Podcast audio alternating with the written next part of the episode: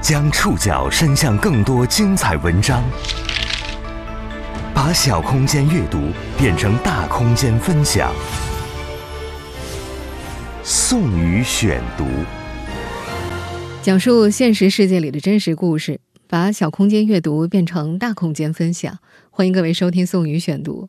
今天为大家选读的文章综合了《中国新闻周刊》、《新京报》、极昼工作室封面新闻的内容。二零二二年十月二十四日，八十岁的江西老人汪康夫去世。汪康夫的一生有五十六年都在努力洗刷自己的强奸罪名。一九六六年，这位二十四岁的小学教师被指控强奸两名、猥亵十名女学生，被判刑十年。也是从那年开始，他一直拒绝认罪，持续申诉，但申诉一直被驳回。老人曾希望在有生之年证明自己的清白。我希望在我死去以前，能够看到我是清白的。遗憾的是，他没等到这一天。宋宇选读今天为您讲述。申诉强奸案四十四年，八十岁教师汪康夫去世。我没有强奸女学生。这句话，八十岁的汪康夫重复了五十六年。一九六六年，时任江西莲花县晴水小学教师的汪康夫被指控强奸两名、猥亵十名女学生，被判处有期徒刑十年。从莲花县人民法院下达一审判决开始，汪康夫就提出了上诉。同年十二月，吉安地区中级人民法院二审维持原判。他在委托宣判笔录的被告人意见一栏写下：“我没有强奸女同学。”拒绝认罪，加重了汪康夫的刑罚。他被送往鄱阳湖城西农场劳改九年。在此之后，他走上了近半个多世纪的申诉路。一九七五年出狱之后，汪康夫一直在写申诉状，但过去四十几年间又数次被驳回。最近一次申诉被驳回是二零二二年农历新年前。二零二二年一月下旬，汪康夫收到了来自最高人民检察院对其强奸案申诉的回复。最高检给汪老师那个申诉给驳回了。驳回的原因，他写了有几条。第一个说就是原来判他有罪是有证据的，然后第二个就是写的是，呃，汪老师当时侦查阶段做出过有罪供述，就是说，但是他没有受到刑讯逼供，他们认为这个供述就是没问题。第三个说的是，就是说现在这个女学生们他们翻供没有合理理由，然后不是新证据。对于这个结果，汪康夫曾经透过女儿表示，他会继续申诉，不会放弃。在此之后，其代理律师王菲、张小丽则受汪康夫的委托，继续向江西省高院提出再审申诉。每一条我们都不认可，但是这个申诉肯定不会停止的，因为我们内心确认强奸的行为肯定是不存在的。代理律师张小丽曾经表示，向江西省高院提出再审申诉是希望多一条申诉途径，但一直到汪康夫去世，再审申诉都没有新的进展。早在二零二二年元旦过后，汪康夫的身体就明显不行了。此前就被心脏病、胃出血等多种疾病困扰的他，身体越来越差。心脏病复发，呼吸困难，他反反复复多次被送进医院。医生下过好几回病危通知书，此前几次都是住了一段时间又转危为安了。因为长期卧床，老人下半身肿胀。眼角长出了水泡，呼吸吃力，气喘的时候，胸腔里发出浑浊的呼吸声。大概一个多月前，汪康夫再次住进了医院。躺在病床上的老人惦记的依然是自己的申诉，他反复说：“相信法律会还他清白，这是他唯一坚定的路径。”大女儿金凤说：“这次住进医院没多久，父亲讲过一阵胡话，叫爸爸妈妈。”说自己被冤枉。一周前，亲戚来看他，他又讲起了申诉的事情。最后一两天，只能够微弱的叫医生。金凤原本以为父亲还会像过去那样挺过去，但十月二十四号下午十六点左右，金凤突然感到父亲很安静，她赶紧俯身，听不到呼吸，又探探鼻息，没有了。她记得，抢救了近二十分钟之后，医生宣告死亡。人生最后时刻，这位申诉了一辈子的老人几乎没有发出声响，静静的走了。从二十四岁变成强奸犯开始，汪康夫人生最重要的一件事就是证明自己的清白。五十六年前，那桩影响了他一生的强奸案到底又是怎么回事？宋宇选读继续播出：申诉强奸案四十四年，八十岁教师汪康夫去世。时间回到一九六六年，那是二十四岁的汪康夫。在江西省莲花县晴水小学担任语文教师的第七年，对于汪康夫来说，任教于晴水小学，曾是他一生中相对舒展的时光。父亲是国民党军官的他，被社会重新接纳。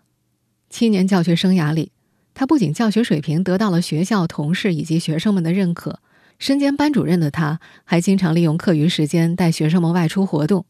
比如带他们开辟菜地，去附近的晴亭河学游泳，学生们都挺喜欢他的。然而，汪康夫怎么也没想到，一九六六年五月，他却被当地社教工作组的人员连夜带走，然后迅速被判处有期徒刑十年。一九六六年的材料当中写道：汪康夫在任教期间，利用教师职权，以找学生谈话。帮学生治病、教学生游泳为名，使用各种流氓手段，先后强奸了少女学生两名，猥亵少女学生十余名。汪康夫拒不认罪，他坚称自己没有强奸女学生，并且提起上诉，但很快就被吉安地区中级人民法院驳回。法院认为事实清楚，证据确凿。这起案件的审判十分迅速。从汪康夫被捕到法院下达一审判决书，只有短短五个月的时间。更值得关注的是，在一九六六年的卷宗里，汪康夫的定罪证据材料只有三份，包括两名同一所学校的教师通过和学生谈话所写的调查汇报，以及晴水小学社教工作组出具的调查报告。除此之外，没有被害人检举控告或者陈述笔录，也没有其他的客观证据。在代理律师王菲看来，这样的证据不符合我们今天对于证据的要求。显然不符合。其实，而且是个传来证据，就相当于我去做一个调查，我听别人说的，然后形成了一个报告，没有任何物证。核心的就是这几份报告。在当年的调查汇报当中，晴水小学教师曹静安和贺恩莲找了多名女学生个别谈话，其中提到。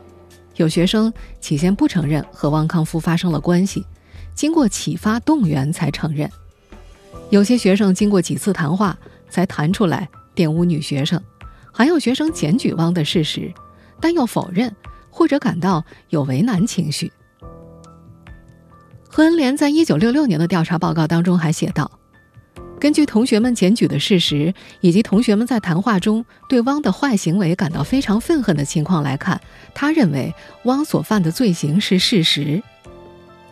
然而十四年后，在汪康夫持续申诉，莲花法院一九八零年复查此案时，曹贺两位教师又给出了不同的说法。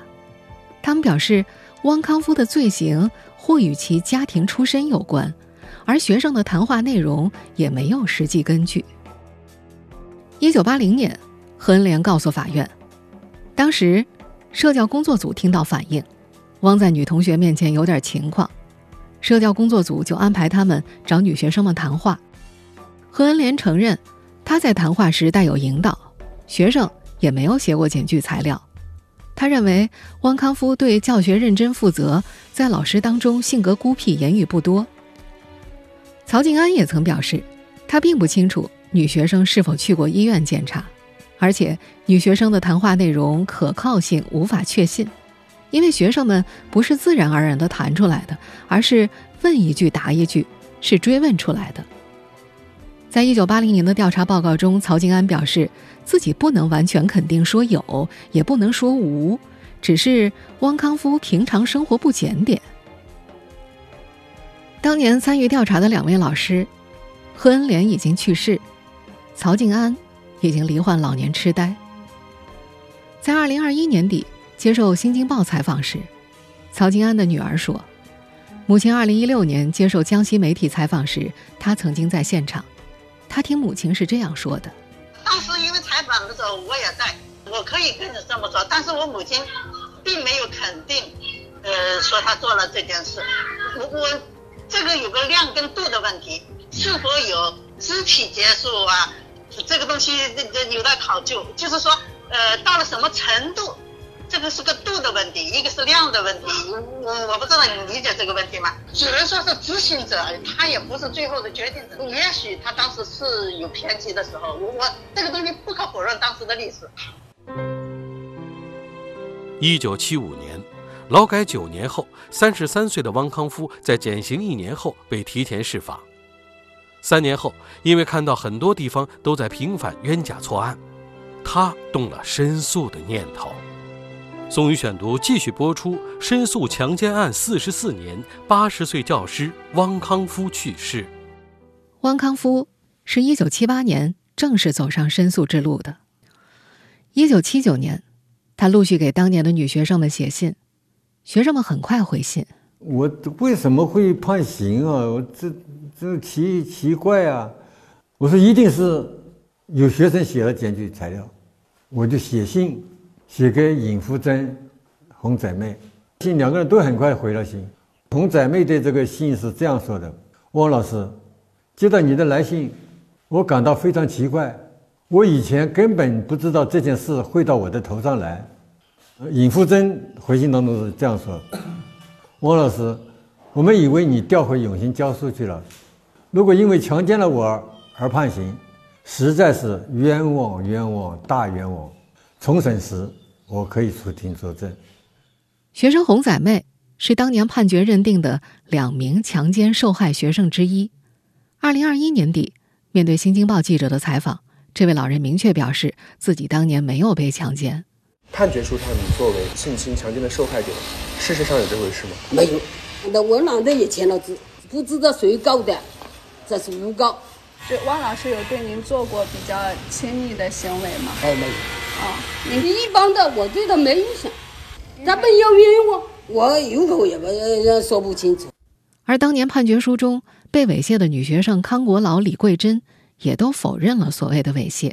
您在这个判决里面就是被猥亵的受害者之一。嗯，我没有，我根本没有。你知道这个事情吗？当时老师抓起来，后来听人家说的。老师那时候有对你，比如动手动脚之类的这种动作？没有，没有。是您年代太久远记不清楚了，还是你确定就是没有？没有，确定没有，没有，根本没有。这个判决书当中说您是被猥亵的。不知道这回事，反正以前问我们的。他说：“我汪老师带你们到哪个地方玩啊？”我说：“他说这样是吧？”嗯嗯，有一次汪老师带我们去游园，单独带你一个人？好多好多好多学生，男生女生都有。都有。嗯，是放假的时候玩过了一次。在这次采访当中，红仔妹康国老、李桂珍也都否认写过检举材料。你你写过这个举报的材料？没有。嗯，我们没写。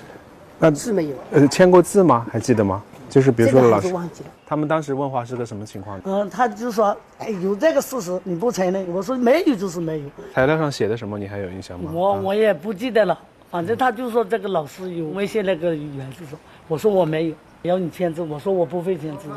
你后来就没有人找过我了。因为回信的女学生全部都否认了强奸猥亵的事实。一九八零年，王康夫将这些回信交到了法院。我到法院，我跟他们说。我说我服完了十年徒刑，被害人还不知道自己是被害人，我怎么是个强奸犯？所以就有八零年莲花法院的复查。当年莲花县人民法院启动复查，但很快就以事实清楚、证据确凿为由驳回了申诉。一九八六年，吉安地区中级人民法院复查此案，再次驳回申诉。法院在答复中写明，现有被害人虽否认原检举。这是经过你的串通所为，故不能作为证据。你的串供活动是非法的，通过非法手段取来的证据是无效的。希望破灭了，汪康夫无奈继续申诉。由于莲花县已经由吉安市划至萍乡市管理，一九九九年，江西省高院将该案转至萍乡市中级人民法院受理。第二年，萍乡中院以同样的理由驳回了申诉。在接下来的数年时间里，汪康夫继续向萍乡中院、吉安中院、江西省高院、检察院等各个部门写信申诉，但案件始终没有进展，他陷入了深深的痛苦之中。女生们写了证明，法院认为是串供，交了申诉书，法院收了，但未复查。汪康夫不明白问题出在哪里，只能寄希望于投递申诉书。一年又一年，他就这么走上了近半个世纪的申诉路。宋宇选读继续播出：申诉强奸案四十四年，八十岁教师汪康夫去世。我名汪康夫。一篇又一篇申诉书，他都是这样开的头。汪康夫说自己的第一封申诉信写于一九六六年。他记得一审判决之后有十天可以上诉，他开始写申诉信。看守所的管教劝他别写了，万一改判死刑了呢？他说公安最初认定说他强奸了十二个女生，这是要判极刑的。但汪康夫照写，写到第五六天的时候，那份上述材料的草稿还没誊写完就被收走了。现在保存下来的申诉书里，最早的一封。写于一九八九年九月，全文两百七十个字，不少愤慨之词，什么“还我清白，华天下之大计”等等。再后来，他越写越注意措辞，申请事项、事实理由、请求纠正，他换上了这些严谨规范的措辞，按照一篇刑事申诉状的格式去写。事实理由这一项，他来回的换词，他不知道哪个词更加容易被接受。他想，也许换掉某些不合时宜的词汇，案子就能被受理了。数以千遍的书写，言辞趋向理性平实，那些年轻时激烈的情绪也渐渐消失了。这些申诉的内容，他也写在自己的日记本里，一本又一本。没有人看，每天也要写一写，不然心里不踏实。似乎写申诉。已经刻进了他的生物钟里，变成了一种漫长的习惯。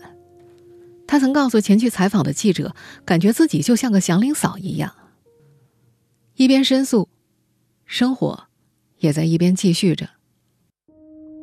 一九七九年，石市小学校长邀请汪康夫做语文代课老师，认真、耐心和不错的文学素养，让他再一次成为一名出色的老师，在学校和村里逐渐获得尊重。几年之后，汪康夫在全县教学评比当中获得了小学语文最佳一堂课一等奖。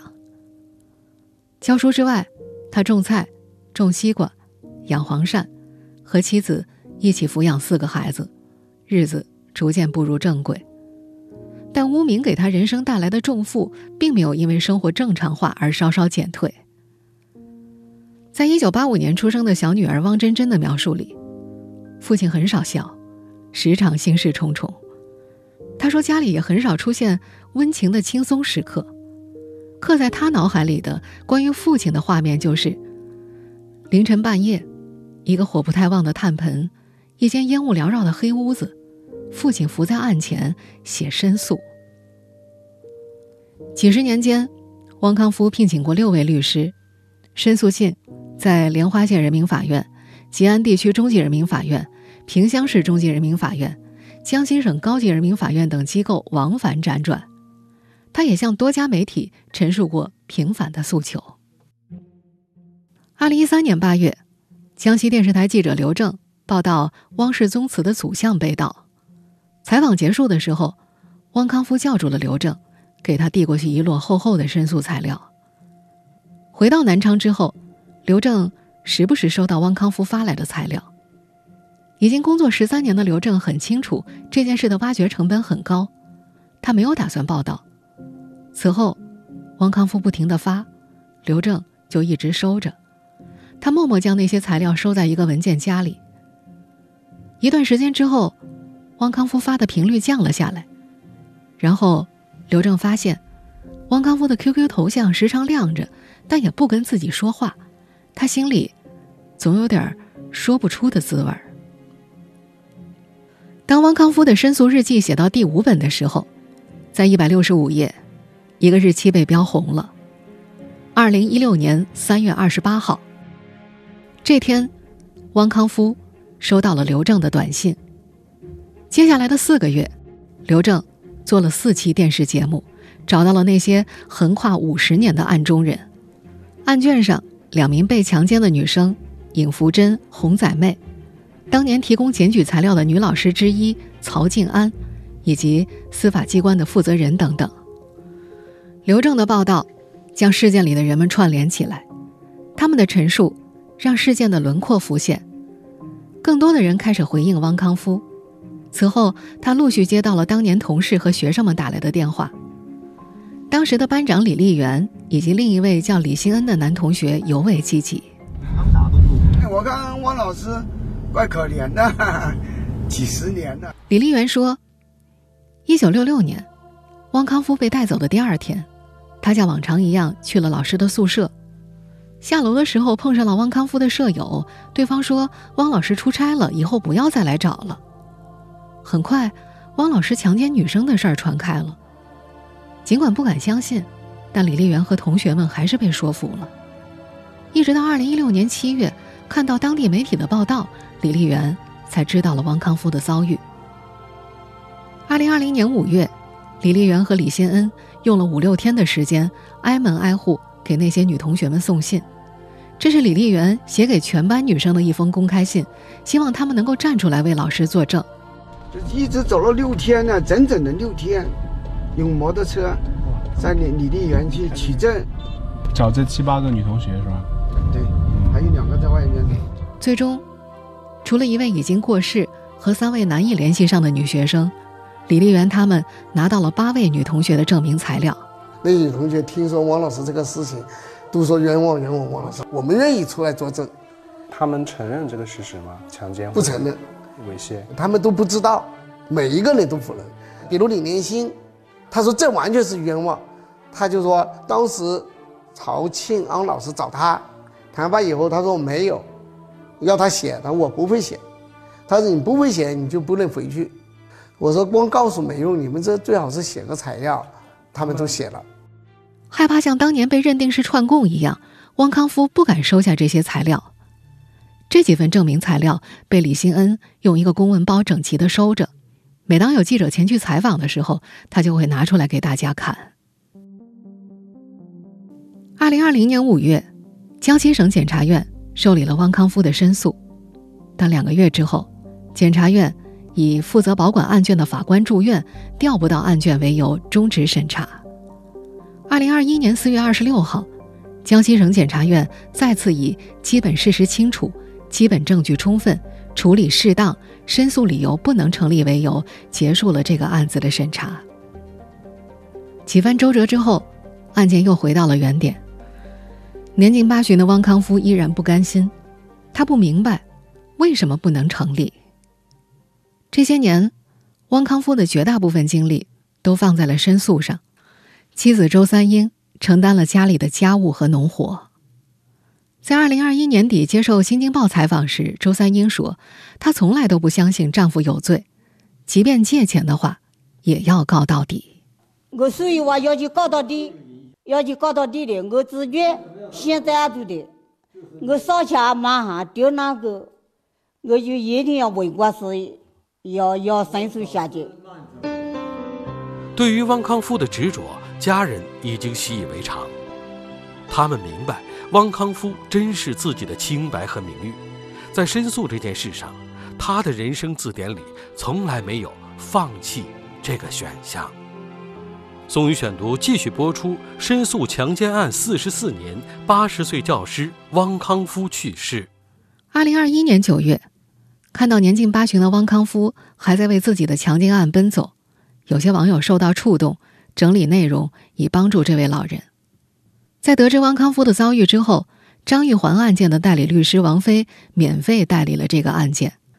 二零二二年一月十八号，王飞决定再次向江西省高级人民法院提交申诉材料。